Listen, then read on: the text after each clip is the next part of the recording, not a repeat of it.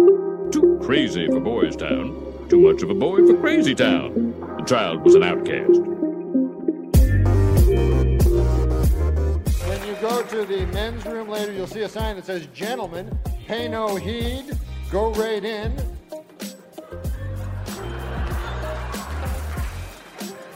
There's no room that says scoundrel on it. You want to be a thug. You want to smoke weed and play cards all night, punk. I pride myself and think of myself as a, a man of faith. As there's a drive in a deep left field by Castellanos, it will be a home run. He has the grace of a swan, the wisdom of an owl, and the eye of an eagle. Ladies and gentlemen, this man is for the birds. And so that'll make it a 4 nothing ball game. I don't know if I'm going to be putting on this headset again. Dolph, did you ever figure out what was going on with Korea? When you tweeted, uh, what the hell is shit going on with Korea? What the hell was going on? Welcome back. It is not here to argue. I am here. Jam is here. You are here. For some reason, you're still here. But nevertheless, we got a lot to get to today. Jam, I watched your Celtics last night. In person? I watched them in person. That's right. Oh, I'm sorry. I have five takeaways. Pick a number. Five. Trae Young has two games. He has two games this month. One of them was last night. One of them was some other time this month, I presume, um, where he didn't make any threes. I just thought that was pe- peculiar. Like he was over, I think six last night, and it's one of those like I looked, I was like, I, he did, he wasn't shooting well, but you look up, it's like he didn't, he did a single three. I was like, when's the last time that happened? Like two weeks ago, and I don't have to have like a stat or an observation. That just felt bizarre to me. These news rules got them fucked up. Can't even Mhm. take threes anymore. Well, I guess it, It- took th- six of them. Missed Yeah, one, he- it's Adam Silver's NBA. The players do whatever they want. They take the threes, they don't make them. They wear hats on the sideline. It's it, it's it's a mess. Pick another number, one through four. two. This is the one I was hoping you would pick. I think Grant Williams could lead the league in scoring, and I'll explain. Because I would never ever guard him. Okay, every shot he get, it feels like he like corner three. And to his credit, he I think he's hitting a good bit of them this season. He hit a good bit of them last night, but I would never ever guard him on that. Never. So it could be a thing. It's like, man, Grant Williams is taking 15 corner threes a game. He's hitting 52% of them. Celtics are at 20 and 62. It just I just don't like you just don't have to worry about him. He'll hit him sometimes, sometimes he won't. But outside of he and Tatum, nobody else can shoot. That leads me into number three. Y'all can't shoot for shit, man. It's really concerning. No, no, we can't. It's uh I ch- it's 32% on the season. Last night, Grant Williams and Tatum were eight for 20. That's 40%. Everyone else was three for 21. That is not 40%. So what is it just is it just people can't shoot? Is just a, what's the deal? People can't shoot. Okay. Okay, let's that was my uh that was my first inkling, but as someone who who doesn't watch the team every night, I was like like Marcus Smart, he missed shots, that checks out. Schroeder, I, have seen him miss a lot of shots in that very arena, uh, as it would appear.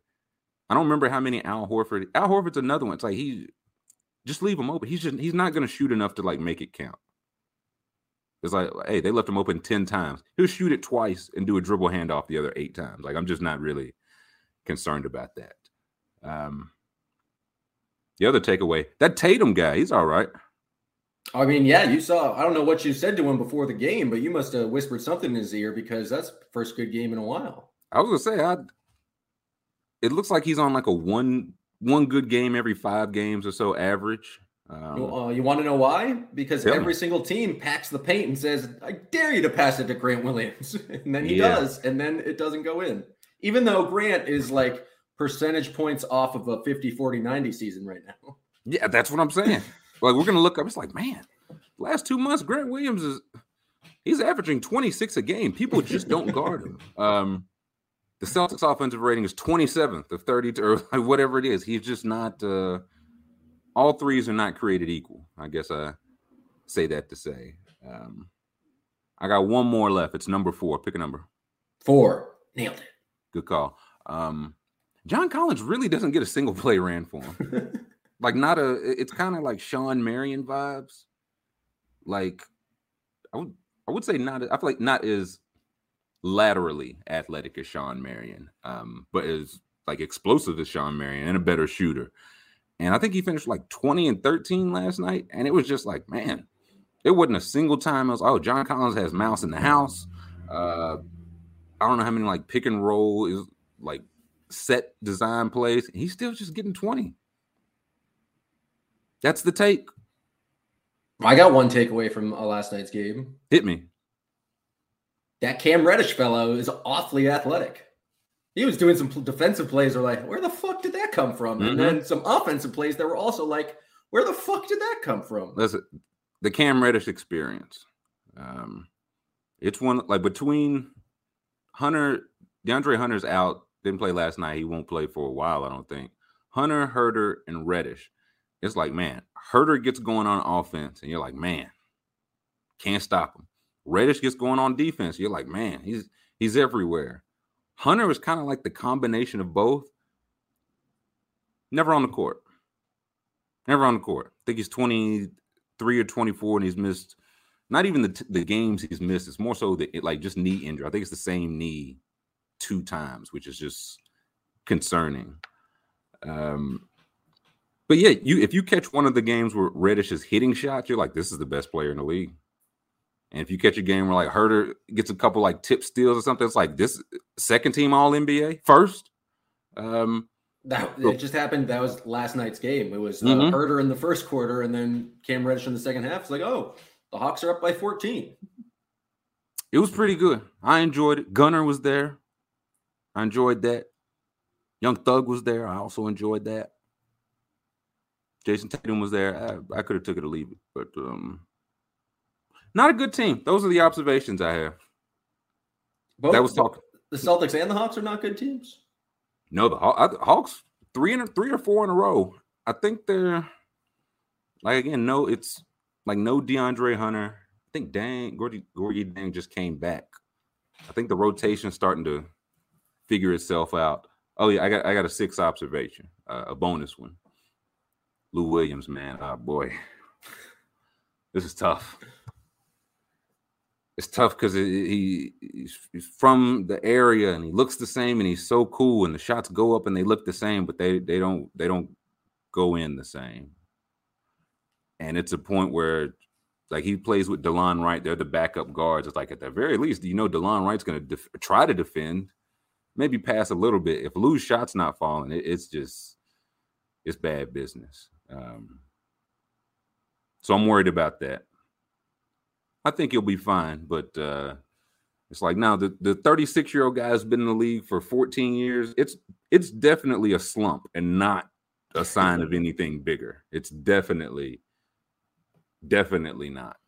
You know, small guards always uh, hold on to their skills for yes throughout their 30s. You know what they say: the lighter you are, the longer the career. Um, is what I was told. Anyways, are you a movie guy, Jim? You look like a movie guy. I, I I enjoy a film from time to time, but I wouldn't say I'm a movie guy. Okay, okay. There was a, a, a tweet. Um, if you could show me that that uh, Letterboxd tweet. This is from here we go. Yesterday afternoon from Letterboxd. It says you can only keep four films on the list. Which four do you choose? Which uh which four would you I'll, I'll, just read some of them while you're thinking of your fourth. Wolf on Wall Street, Taxi Driver, Shutter Island, Goodfellas, Hugo, Casino, Raging Bull, Cape Fear, Jesus, Mean Streets, the last I mean y'all know what movies are. What is, what, what is the common theme of these movies? Is just like these are the best movies? I, I, thought the common theme was movies I haven't seen. I've only seen Wolf on Wall Street, so I keep that four times. That's my answer. And I say that because people were wildly surprised, and I was like, "Are these Like, are these only like Tarantino film or something? Like, this does just feel like a random. Are they Martin Scorsese movies? I, I couldn't tell you. It feels Maybe. like they're Martin Scorsese movies. Probably. Sure. Which four would you keep? Um, The Departed, because I'm a masshole. Sure. The Departed is on Um, the list. Yes. Gangs of New York. So you know who doesn't like a good story about 19th century gangs in New York? And uh, Definitely. Is that what you know. that's about? yeah, the old uh, political machines of uh, democratic machines of 1820. Hmm. It's actually a pretty Okay. good movie. Daniel Day Lewis really fucked shit up in it. Oh, that, it's a good one. Um, I'm gonna never seen Cape Fear, but there's a Simpsons episode basically based on Cape Fear, so I'm picking Cape. Fear. Um, and then I guess I'll go with Goodfellas. I don't know. I watched Casino once. It's like a four-hour movie. It was terrible. And that's really what I'm getting to.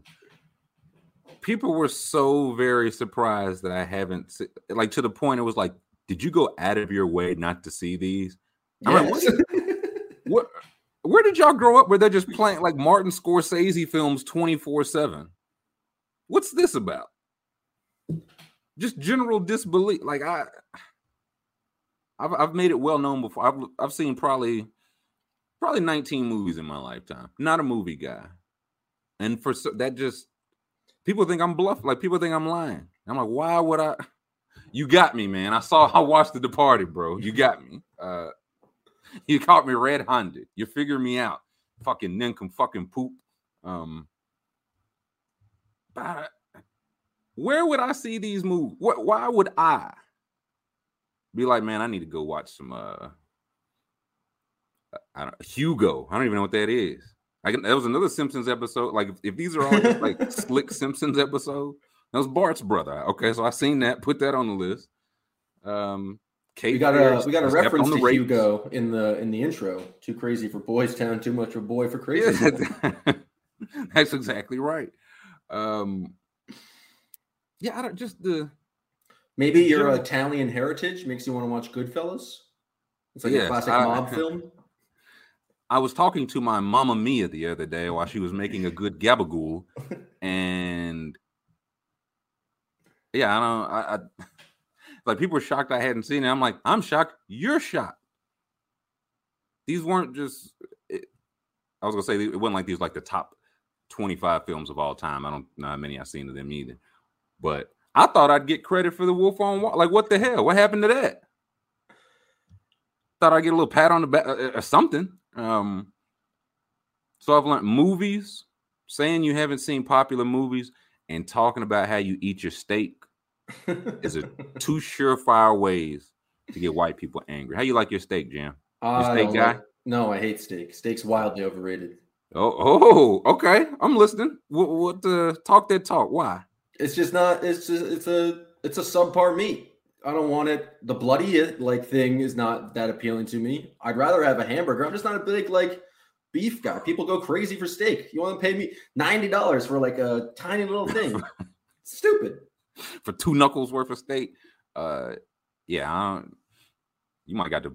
You, you got some Irish heritage or something. I think the whites are to be mad at you, man. You like you're gonna need some back Polish. You, what do you got in your background? You you're gonna need some help, man. They don't like when you talk bad about the steak. I've gotten no, I know, I know. People have I've gotten upset, or people have gotten upset with me for this anti-steak take. But I would never, if I ever go to a wedding, never. Actually, I was forced to eat steak last weekend uh, at a wedding, and it was, it was bad. It just wasn't Oh. enjoyable. That's tough. Because you know, like wedding steak, man, that ain't just any steak. They can't just serve any steak at a wedding. No, it's worse because they have to make eighty They of make them, hundred 100 of them. Yeah, Uh, yeah. That's a good take. So uh yeah, this is the anti-movie, anti-steak podcast, and this is Rudman just it just took off his head. He's like, "They're canceled. They'll never get another episode in this town." oh my god, Again. Rudman definitely loves steak. Huge steak. I I feel like I've been to what's- Texas Roadhouse with Rudman and watched him eat steak. with his fingers, man. He's he's an animal. He's an animal. I said, "There's a knife right there." He wouldn't touch it. Um, I, I bet Rubman eat his steak like rare, like rare, rare. Well, he's a man's man, of course. He yeah, blue. Uh, is it like blue where it's just basically gelatinous? like you're basically just if you just walked up on a cow and just bit his ass. That's what Nick Rubin is like. A little bit under, a little. If you could just sear the sides. Well, and, yeah, you uh, got to sear it. If you don't sear it with and add some appropriate spices, it's not steak. But and then you dip it in a nice ketchup. Uh, it's something that, that is the one thing I know all steak connoisseurs love. I went But- to Bovine University. Rubman's like, I majored there, asshole. Don't don't talk shit about BU. Um, a mo- I watched a movie la- last week, not on this list, um, but a popular movie, and I can't stop thinking about it. I watched Moneyball, and I can't stop thinking about Moneyball.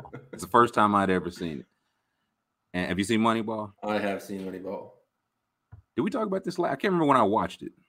We've not discussed the the Oscar-winning film that is Moneyball. First, my main takeaway I'm so glad they lost. I'm so glad that the Oakland A's didn't win shit. And it's not it's not about the Oakland A's. It's not even about Billy Beane or Moneyball, the style or whatever. The gist of this is we got to try to win less for billionaires. You lost me right there. You lost me right there. You're like I know it wasn't Billy Beane's fault. Uh, I know Oakland's like a bottom five team, like market or value or whatever. But they were they won three straight World Series in the 70s, made three straight like the 80s, 90s. They're worth 1.1 billion dollars. And I know like the owner now is not the owner then. I think it was what 10, 15 years ago when Moneyball um, came out. But the current owner bought them for 180 million dollars in 2005. They're worth 1.1 billion dollars. Like I don't I just don't want to ever hear anything again about owners being cheap. And it's I hate it because it's evergreen because basically the people are telling me like Tampa Bay is basically this now. They scout and scout and scout and Tampa Bay's been like really good. Haven't won a championship, but I think they made it twice. I know they made it last year and I, I'm almost certain they made it a couple years before. And so it's like, is is the style successful? If you can win but don't win at all, is the style successful? Like, would you call the Tampa Bay Rays a success? Like they're small market, they have a shitty stadium, but they're always winning 95, 100 games. Is that success? What say you? Uh, it's the classic rings debate versus just uh, put feeling competitive. I I guess so. Also, but no, the Rays aren't successful because uh, aren't they going to move to Montreal? like they're like clearly not drawing enough fans down at the Trop. I wouldn't say that's successful if you're forced to go to French Canada. Yeah, like I, I mean, they should probably definitely be moved, but it's like, let's. Do y'all remember the Expos? Do y'all remember y'all literally tried this? Uh, the Washington Nationals are not that old, but they moved to Washington and won a ring. The game's the game. Um, so I was looking at the. It's a, I mean, arbitrary cutoff, of course, but the top twelve teams in baseball, like the the twelve MLB teams worth the most are the teams overwhelmingly in the World Series, of lads. Like that just seems to be how it goes. So at a certain point, like uh, if they're moving the Tampa Bay Rays to uh, Los Angeles, or uh, can New York have a third team? Like, wh- why do we need a team in? Ta- if it's going to be, oh man, well, no matter what happens, you know, you you can't win there for long. Why are you there? That's what I don't get. Why are you there? If the A's are still bottom five, I get it. Everybody else bounce. Raiders not even in the state anymore. Warriors was like, we're going over that bridge and we're never coming back. And the A's is like, man, you just I, we, let's sign David Justice. He's 44, um, but he's the Scott Greek guy. Yeah. Let, also, because it's uh, 10, 12 years ago, whatever, and I didn't know, I knew, um, oh man, Peter Brand. I can't, Jonah, what's his name? Jonah Hill. Jonah Hill. That's the one. Um, and Brad Pitt. I knew they were in it. So imagine my surprise. They walk into the home of the family estate of Scott Hatteberg, uh, and it's Chris Pratt. Forgot just- I just did not see that coming. I didn't see Ron Washington being hopping Bob from life. Uh, I just I wasn't prepared for how MLB trades work. Apparently, you just like if you if you and I were going to make a trade right now, I'd say Jim, get Shapiro on the phone, and you would just know what that meant. Shapiro would be available because that's how trades work. You say to me, I'm Jim Shapiro, and I say Jenkins for Smith, and you just immediately know what I'm talking about. Um, and you say, no, uh, no, we we like Smith, and I say, fuck you. Hang up and call me back in 32 seconds. And Shapiro was like, yes, okay. Everyone just went along with what what Billy Beane wants to do. And Did so they now, mention it in that movie that they had like three Cy Young award winning pitchers, and that's why they were winning games. it's like, nope, it's Scott Hatteberg drew three extra walks. It's like maybe it's Barry Zito's 20 and four and has like a sub yeah, two ERA. Three, uh, it was Mulder, Zito, Hudson, like three great pitchers. They had Miguel Tejada, literally the MVP of the league that year. I think he got mentioned like twice in the movie. Eric Chavez, who was just like gold glove all star for five, six years. And but no, it was it was a 42 year old David Justice. It was that bad apple, Jeremy Giambi. Um, getting him. They had that guy had the nerve to play some music and dance after they lost the game, man. And Billy Beane said, "What the fuck is this?" He was on the first thing smoking. A's never lost the haven't lost a game in 10 years. Uh, if what I understand about the movie is correct. Also, they talked about the 20 game win streak. Do you know their record when they went on that 20 game win streak? I have no idea. They were 68 and 51. There were seven, like they they sold this 20 game win streak. Like, man, they, they just sucked and they pulled it together out of nowhere and had the longest. Are they tied it or came?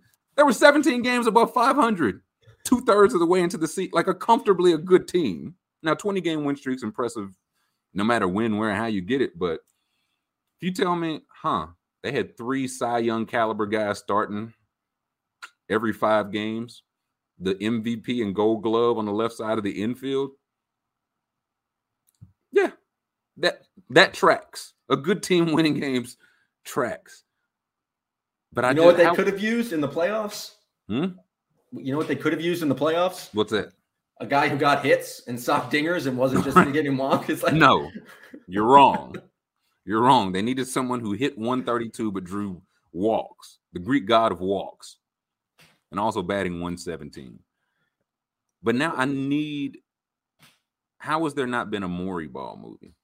Like it, they love him that much. Like they would.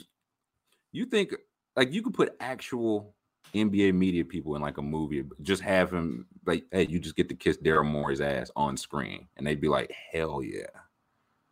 Morey I mean, was like, listen, Taurean Prince had half of the PER of LeBron James last year, but He's a third of the cost, Jam.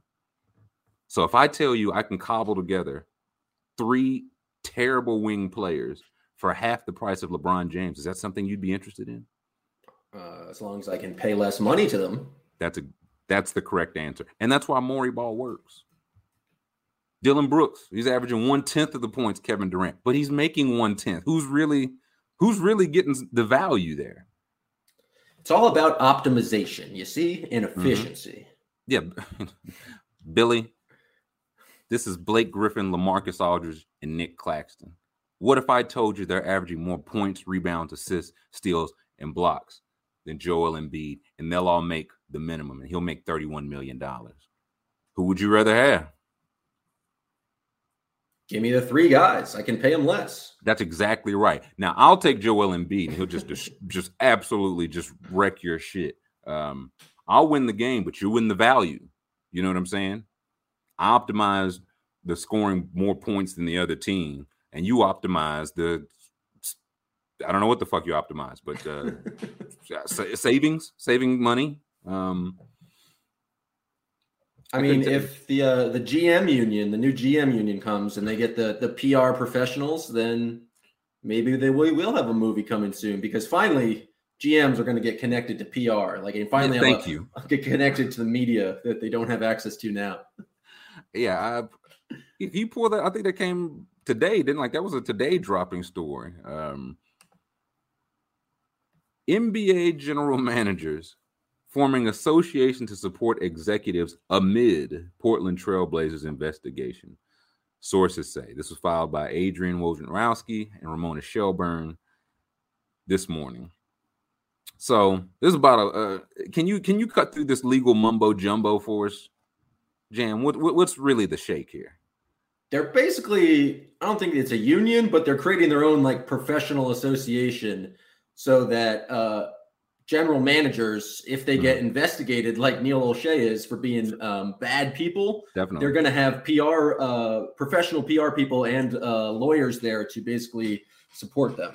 Because oh, you know, uh, you know, upper management always needs a professional organization to uh, rely on. Yes, this also feels like a very good sign. Everyone was like, "Hey, we don't have anything to hide. we don't have anything to hide." And Neil Olshey definitely did not do that shit. But if he did, we want to have our asses covered. Um, if there was information, we'd want lawyers to be able to protect it and people be able to spin that information. If there was information, I just saw here that they're creating a constitution. I wonder what the GM constitution is going to be. Oh my god, who?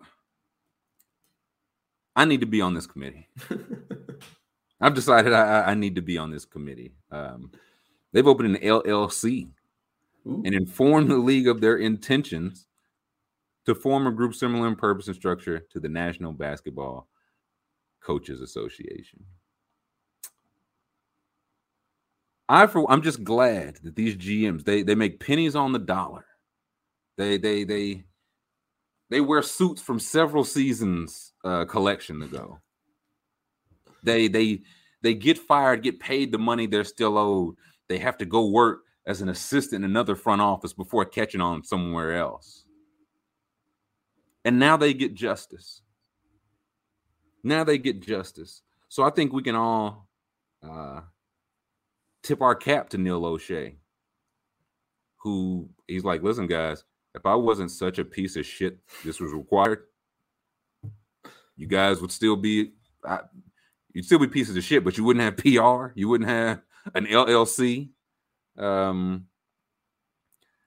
here, with declining revenue and dwindling attendance across the league coming out of the COVID nineteen, yeah, coming out, we're definitely coming out of it. Um, many top team basketball executives are fearful. Portland is creating a blueprint for other ownership groups to invoke firing for cause and and sidestep payments on contract. Like, hey man, I know I said I wasn't gonna do that shit, and I know I did it eventually, but you can't fire me for that, baby. I have an LLC.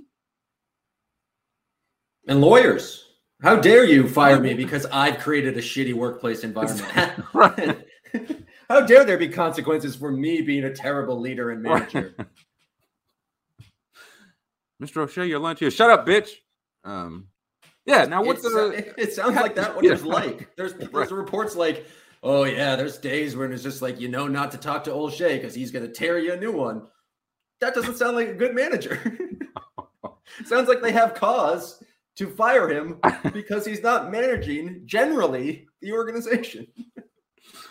I mean, I mean, what, what's he gonna do? Fire a beloved coach and then hire a guy who they did not investigate his rape allegations at all to make this much worse. Maybe piss off his star player and send them into a funk starting the season. I mean, what? That is not cause. Okay, it's called being a GM. he should get the right to squander his players' prime and pay seventy-five million dollars for uh, uh, Kent Bazemore and Evan Turner and Allen Crabbe, whoever else they signed that one summer. And more importantly, he should be able to treat people terribly in and around the office and still get paid. I like the organization is fine with terrible GMing as long as they get paid the remainder of their contract. That's the key thing here. Don't want to get fired for cause and not make millions of dollars. And this is where I, I I wouldn't consider myself a victim shamer, but this paragraph makes me think about. Now, go up a little bit. Um, there we go. In his nine plus years running the Trailblazers, the NBA has received no calls to the league office or its tips hotline alleging workplace complaints against Olshey. the Blazers Human Resource Department received no complaints on Olshey until recent week. so which side is it? So he he apparently he was doing bad stuff, and then they started reporting it, and now you're trying to get him out of here for that. I thought this was America, man. Like what, what am I missing? In the entire time I produced this podcast, I've not been convicted of a felony, and right. so. I mean, listen. Once you get that uh, uh podcast producers LLC started, go felony crazy, man. Like I extort, arson. I mean, do whatever you want. I've always wanted to launder money. Embezzlement seems like a fun felony. Go for it. Oh, well, I don't have an LLC yet. I need to talk to other podcast producers. Your work is cut out for you. Um, yeah, just to receive no calls, like it couldn't be. Oh, yeah, no, you're right. That's how this. Yeah, as we saw with uh, the Suns organization, the NBA has a clear infrastructure in place for uh, reporting these things. They install a secret phone in every building, yeah. and that gets used frequently. People aren't fearful of their jobs for no, reporting you, misconduct. You walk into the GM's office, and if you pull on his uh, copy of uh, The Art of War, the phone pops out. You dial that that secret line, and it goes right to Adam Silver, and you say, "Neil Olshey is doing bad things to me," and Adam Silver says, "You got the wrong number," and he hangs he up. Says, Shut the fuck up. Yeah, he's get back to work.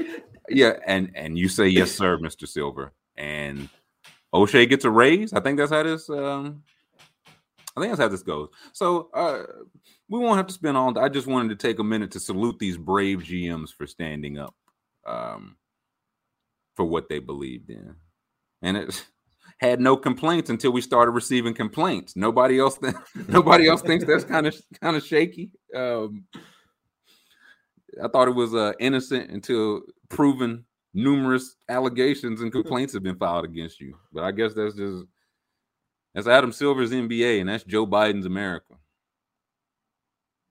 And I uh I for one support it. I for one support it. One more thing. This is something we touched on last week, but since then more deets have come out. Uh, that we talked some Alex Caruso last week. Like last week, he went on the podcast with JJ Redick, talked about how the Lakers weren't really trying to keep him, to be honest. Now, since then, uh, I think the Athletic just they had this story written six months ago. I feel like they just had to, you know, plug in some some names, a few things like that. But part of the story says at 3 p.m. When teams could begin negotiating with free agents, the, La- the Lakers placed their first call to Caruso and made their offer of $7 million a year. What uh, stood out to me about that is that they did it right at 3 p.m. So I like to know that this is a tamper free zone. I like to know that the Lakers and the Bulls are all playing on the level. Nobody here is tampering. But when his agent informed Caruso the Lakers would not match the, he got an offer of uh, four for 36 from the Bulls. Caruso asked his agent to call back with a compromise, two years for 20. While the Bulls offer was slightly less than 10 million a year over four years, yeah, nine million. Slightly less than 10 million is nine. Um, I'm almost certain. Uh, only 30 million was guaranteed. So a $10 million per year offering would have been commensurate. Again, the Lakers said no. The offer stayed at 21 million over three years, and the moment calcified a perception that already existed. Faced with going deep into the luxury tax to retain one of their most valuable role players, the Lakers balked. The Lakers were dealing with their own version of real life. After building out their roster in the offseason, they took on $44 million in luxury tax, the highest tax bill in the league. Adding Caruso would have driven that number higher. It appears that paying players cost money, and the Lakers aren't in the business of spending money. They're in the business of begging for it. So I don't know what I don't know what Caruso thought he was getting at. I don't know who he thought he was getting over on. Um, we said the franchise would have owed an additional 17 and a half million in luxury tax. A fact the Lakers hoped would resonate with Caruso. Why the fuck would that resonate with Alistair? that what? Are you kidding me? Uh, Jam, I want you to know. Um, Rudman had five hundred thousand dollars in salary for you. I told him to burn it. But I did want to tell you this to know, like that's what they thought of you. I just set it on fire. He doesn't need it. He's fine. Um, but just know they thought highly of you. They thought very highly of you. You won't benefit from that at all in any way. No. uh, but you like that, yes? That's what people like. Yeah, no, that sounds good. I would like to c- continue uh, being employed by this podcast. That sounds wonderful. Did you also bring in a, a guy who's uh, worse than me but makes uh, seven times what I'm making, who's also contributing to the uh, tax bill? Definitely, we definitely can. Um, Sign me up to back him up. even though this is the last quote I'll read, I just I that part killed me. Even though those tax dollars wouldn't land in his bank account, it did represent a total financial commitment greater than what the Bulls paid, and in the Lakers' mind, align their actual investment with his market value. Instead, they gave they three for 31 to the same nine, 10 million a year to Talen Horton Tucker, and then they traded for Westbrook. I say like it goes back to the Moneyball. These people are broke. The Lakers are so poor. they didn't want to pay Caruso because, like, one, uh, some rich guy owns like 30% of the Lakers, right? So we're already down to like 70%. They sold it off because they're poor. And then the rest of it is split between, I don't know, I feel like there's a lot of Buss children. I feel like there are er, four or five or six. And so any luxury tax payment they pay is less salary to them because this is their only like they're slumlords. That's how this works. When you like a slumlord, uh, the only income you have is from this. You just get to run it shitty. Um, I think there should be a rule. Like I, I don't know if it, I don't know if you could say like n- net worth or whatever. But you got you got to have some money coming in from outside of this, man. Just like some Cincinnati Bengals shit. It stay in the family. They're never good. They never gonna be good.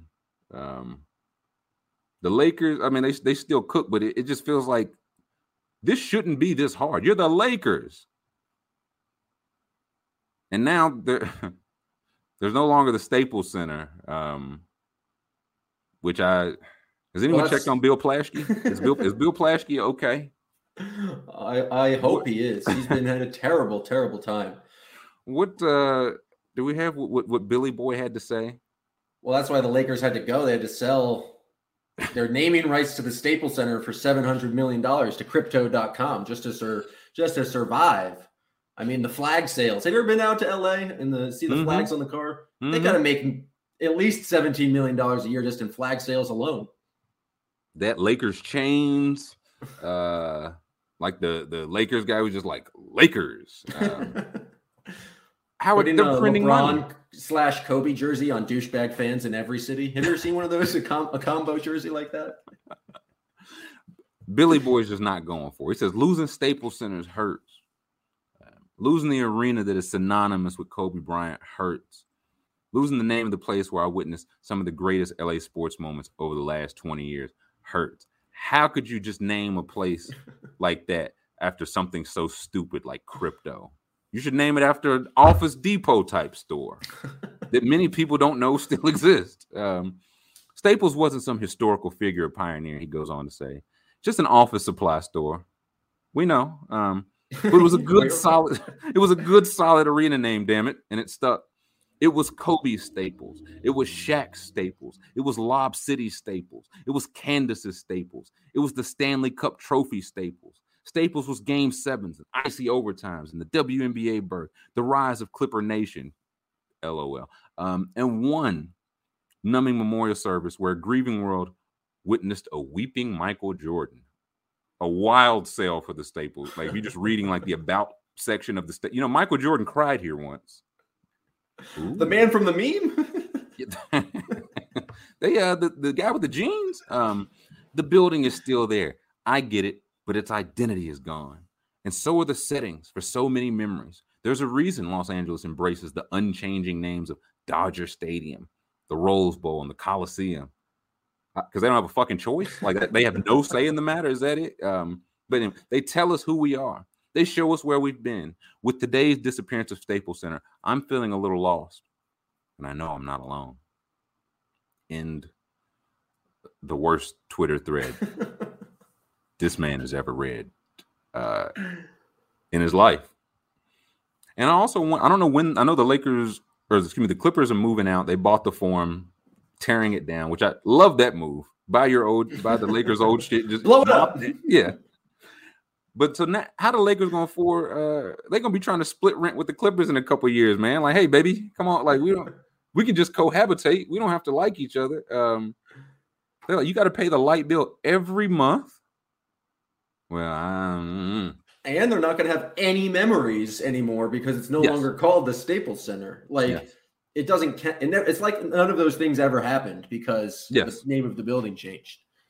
yeah, that's is Los Angeles even still really a still a, a place?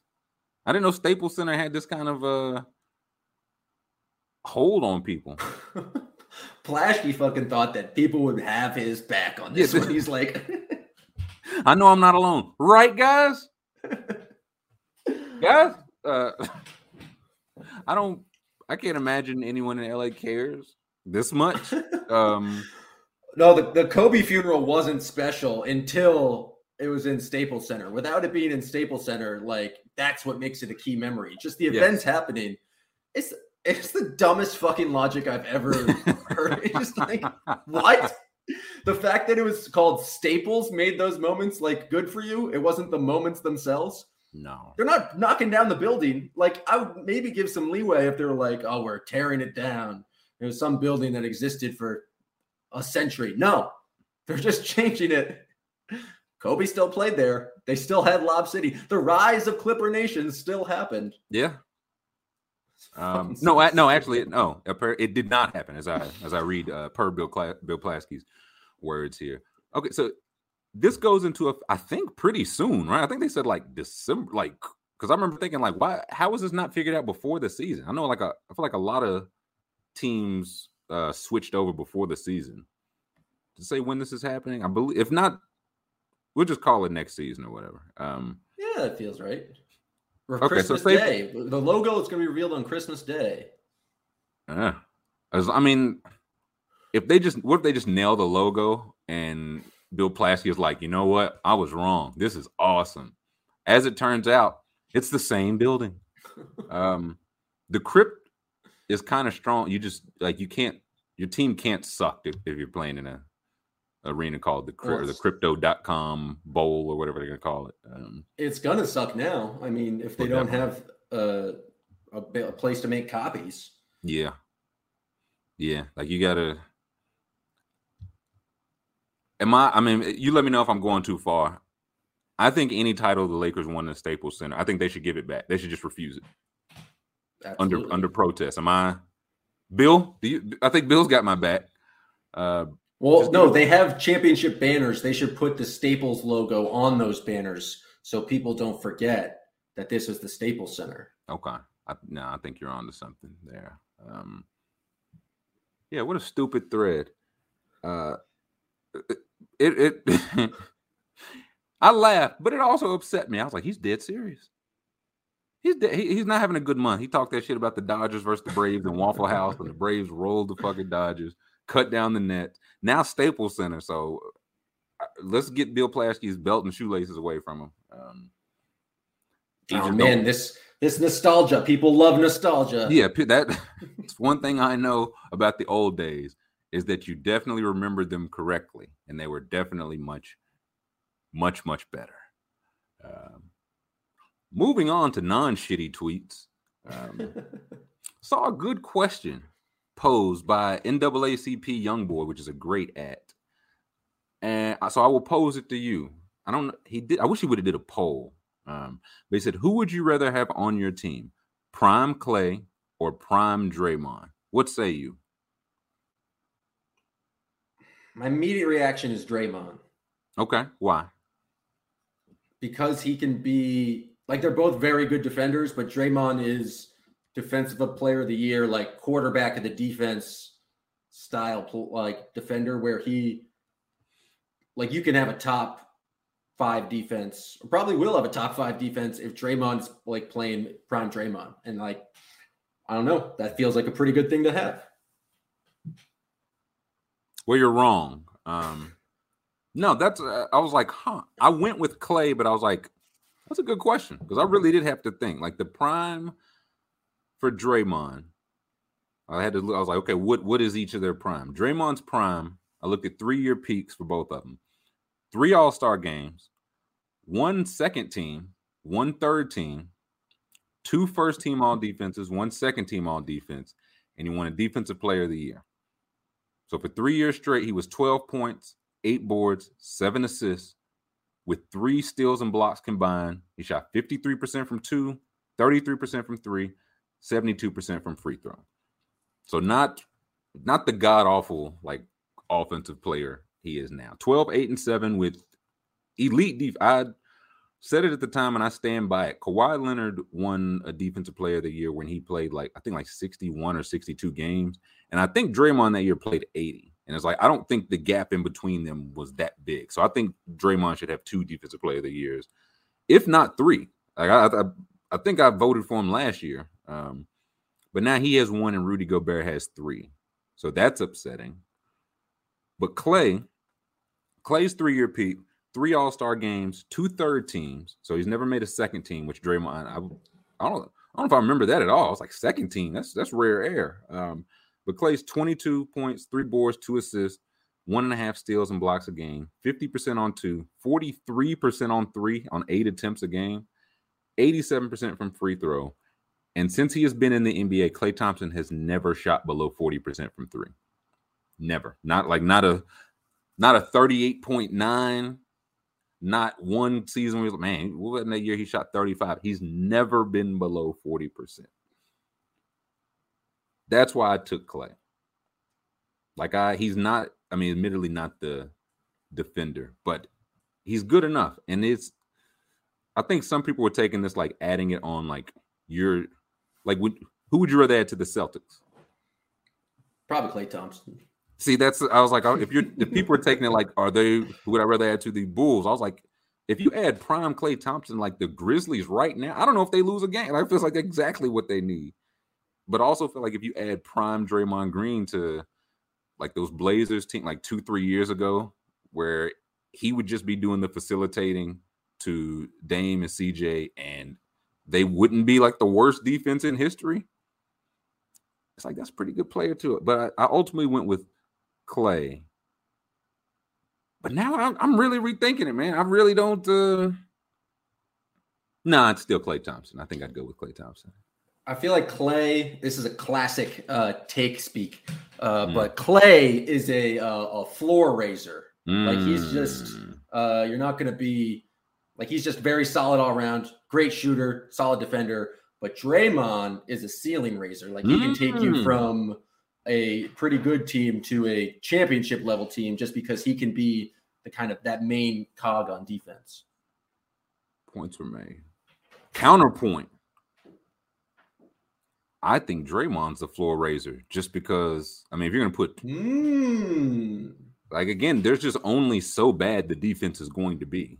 And as much as I love Klay Thompson, like if you put him on the like a bad team right now, they'd still suck because he can't dri- like it's fine, but he can't dribble, and his defense matters a lot less if Draymond's not behind. Like to a lot of it, their defense all works because like you're funneling it to Draymond, and he's going to make the right decision every single time. He can switch out. He knows when to switch out, knows when not to. He knows where he's supposed to be. He knows where you're supposed to be. He knows where they're supposed to be. But I think I'd still go Klay Thompson, man. He's never shot below 40%. I can't get over that. Not one bad year. None. Never. Doesn't never considered it. Even Steph had like the five, the year he played five games that was low, but he had another one in the 30s, like 38. Uh, he sucks, is what I'm getting at. Um, never been below 40. So it just feels like, hey, you drop him on any team right now. Like who? Like you said, the Celtics cannot shoot. You drop Klay Thompson on there. I, I mean, what's stopping Brad Stevens for trading for prime Klay? What's uh, what's stopping him for trading for 2016 through 2019 Klay Thompson? What I mean, really? Uh, the GM Association is holding his, holding his Brad, you can't trade for players in the past. You'll be hearing from my lawyer about What's wild is that um, Bob Myers has never had to make a decision prime player, prime Draymond. He just got both of them and had Steph Curry. Like and and Andre Iguodala. No, they signed Kevin Durant, man. It's, it's unreal that this team signed Kevin Durant. And I said it to kind of go back to like the owners thing. I don't know how like I, Joe Lacob, he's a billionaire. They're all billionaires. Since he's got there, they've been cooking. Since Steve Ballmer got to the Clippers, they've been cooking. And the Clippers and Warriors, uh, like I know you were like growing both of them laughing stock, like just not not serious at all, not serious organizations at all. And then like probably I was gonna say five years, probably take 10 to 15 years. Like once they get their own stadium and all, I was like, it's really gonna be people who don't remember the Clippers just being ass. Because Ballmer, I, I feel, he's the best owner in basketball. Like, is that a stretch to say? I feel like anything they've wanted, he's like, oh yes, okay, do it. I'll put like I, I don't care. A new building, fuck yeah. I want more Steve Ballmers. I want less Buss family operations. Dan Gilbert, terrible human being. Allegedly, allegedly. Maybe that's a slander, maybe not. Um No, no, that seemed pretty well established. Okay, well then, fuck him. Um paid the luxury tax every single year LeBron came back. Like again, it I feel like that's all that's all you want. You think he wanted to pay like an extra 72 million to keep like Tristan Thompson and J.R. Smith? Probably not. But he was like, yeah, this is part of it. They won. It was worth it. I'm sure he'd do it again. And instead, we get the Tilman Fertitta. Like, can can all the brokies go in and own like one team? I think that's where I'm leaning now. It's kind of wild that paying money for players leads to good results. It's wild, man. And I you know, it's very funny though. I'm looking at right now. I'll pull it up. It's a list of all the luxury tax payments that's been, I think, since they put it into existence in 2002. oh, And the oh, like leader- room in here. I like this. The leader of most luxury tax payments is the New York Knicks, and it has not worked for them. No, but I, again, if you're, I don't know. This goes back to 2002. I don't know when Dolan got in. To be fair, I, Oh, he's been there for a while. I, was say I think Yeah. he's been, but I I know he's not like a he had known him like 80 years or whatever. The man, like, what, what do you want? Like, you want your owner to not be embarrassing, or you want him to spend some money because they're definitely gonna be embarrassed. Like that's just that's just Spending money has never been the Knicks' issues. It's just spending money on Evan Fournier and ruining your defense. That's like they're spending money on the wrong guys. Hey, hey, hey! Kemba ruined that defense too. Have some, have Yeah, some they, they got him Uh, for a steal. Let me scroll over if you can. Does it have like the total amount everybody has paid? Yes. Here we go. So that's in millions. So here, the Knicks have paid the most. They have paid two hundred and forty-eight million dollars in luxury tax over the years. What I'm just gonna look up. I don't know James Dolan's net worth. Um, I know it's high. I know it's James Dolan net worth. They have it at two billion dollars. Two oh two and a half. Excuse excuse me, big dog.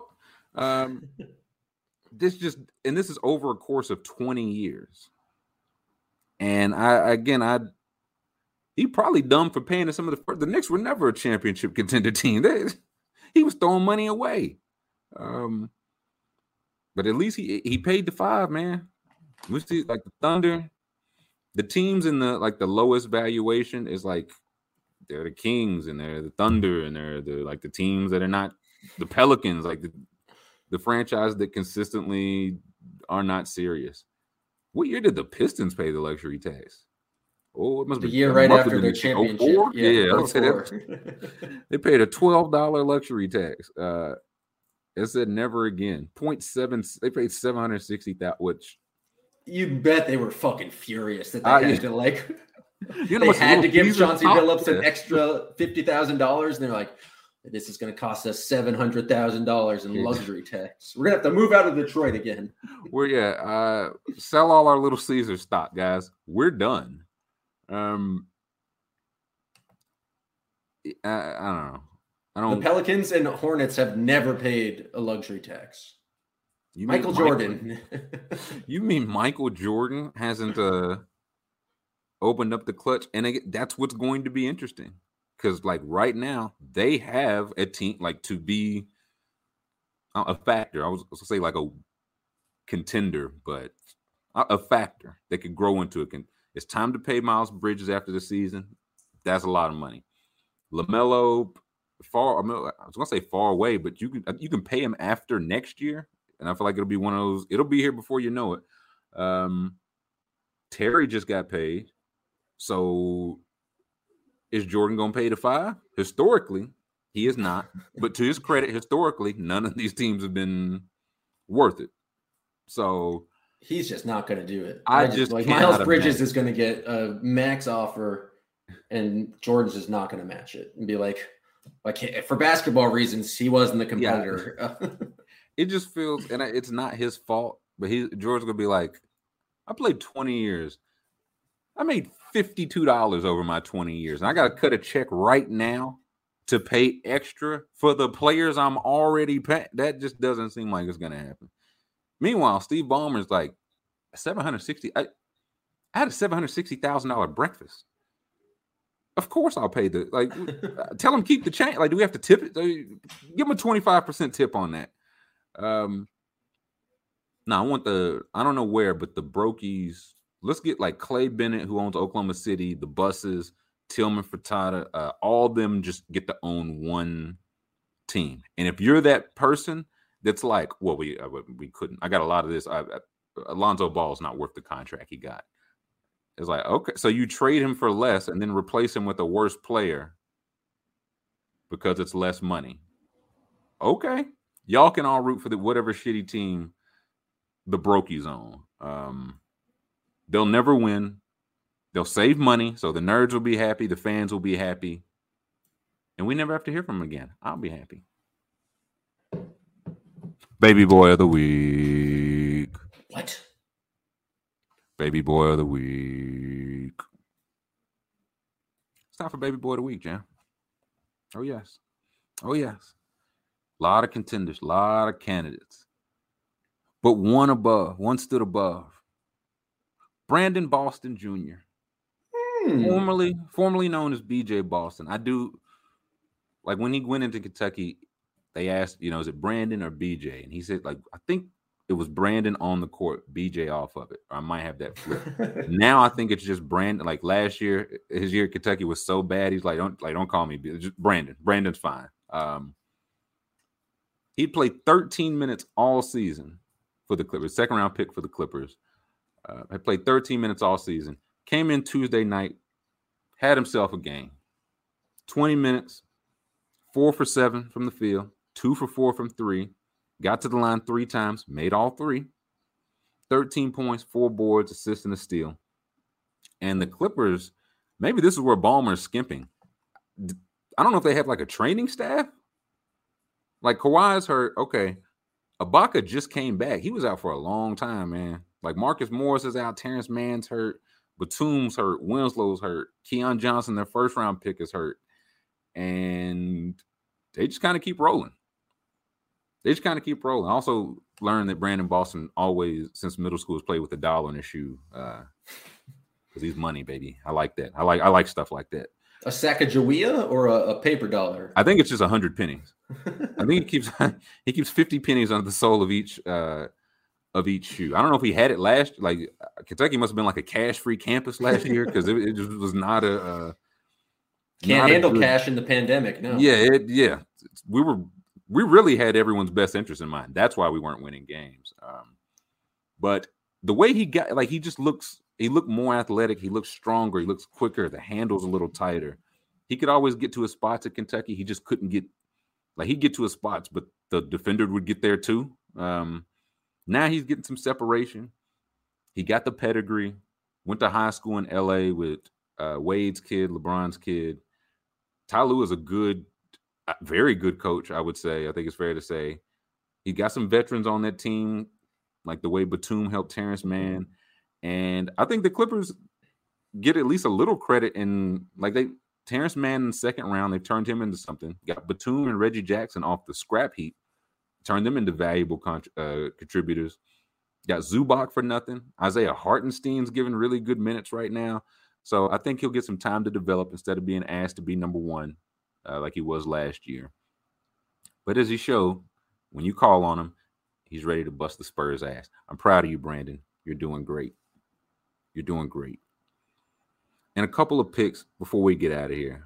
Um, boy, I, everything I said last week about the Dolphins and Ravens was wrong.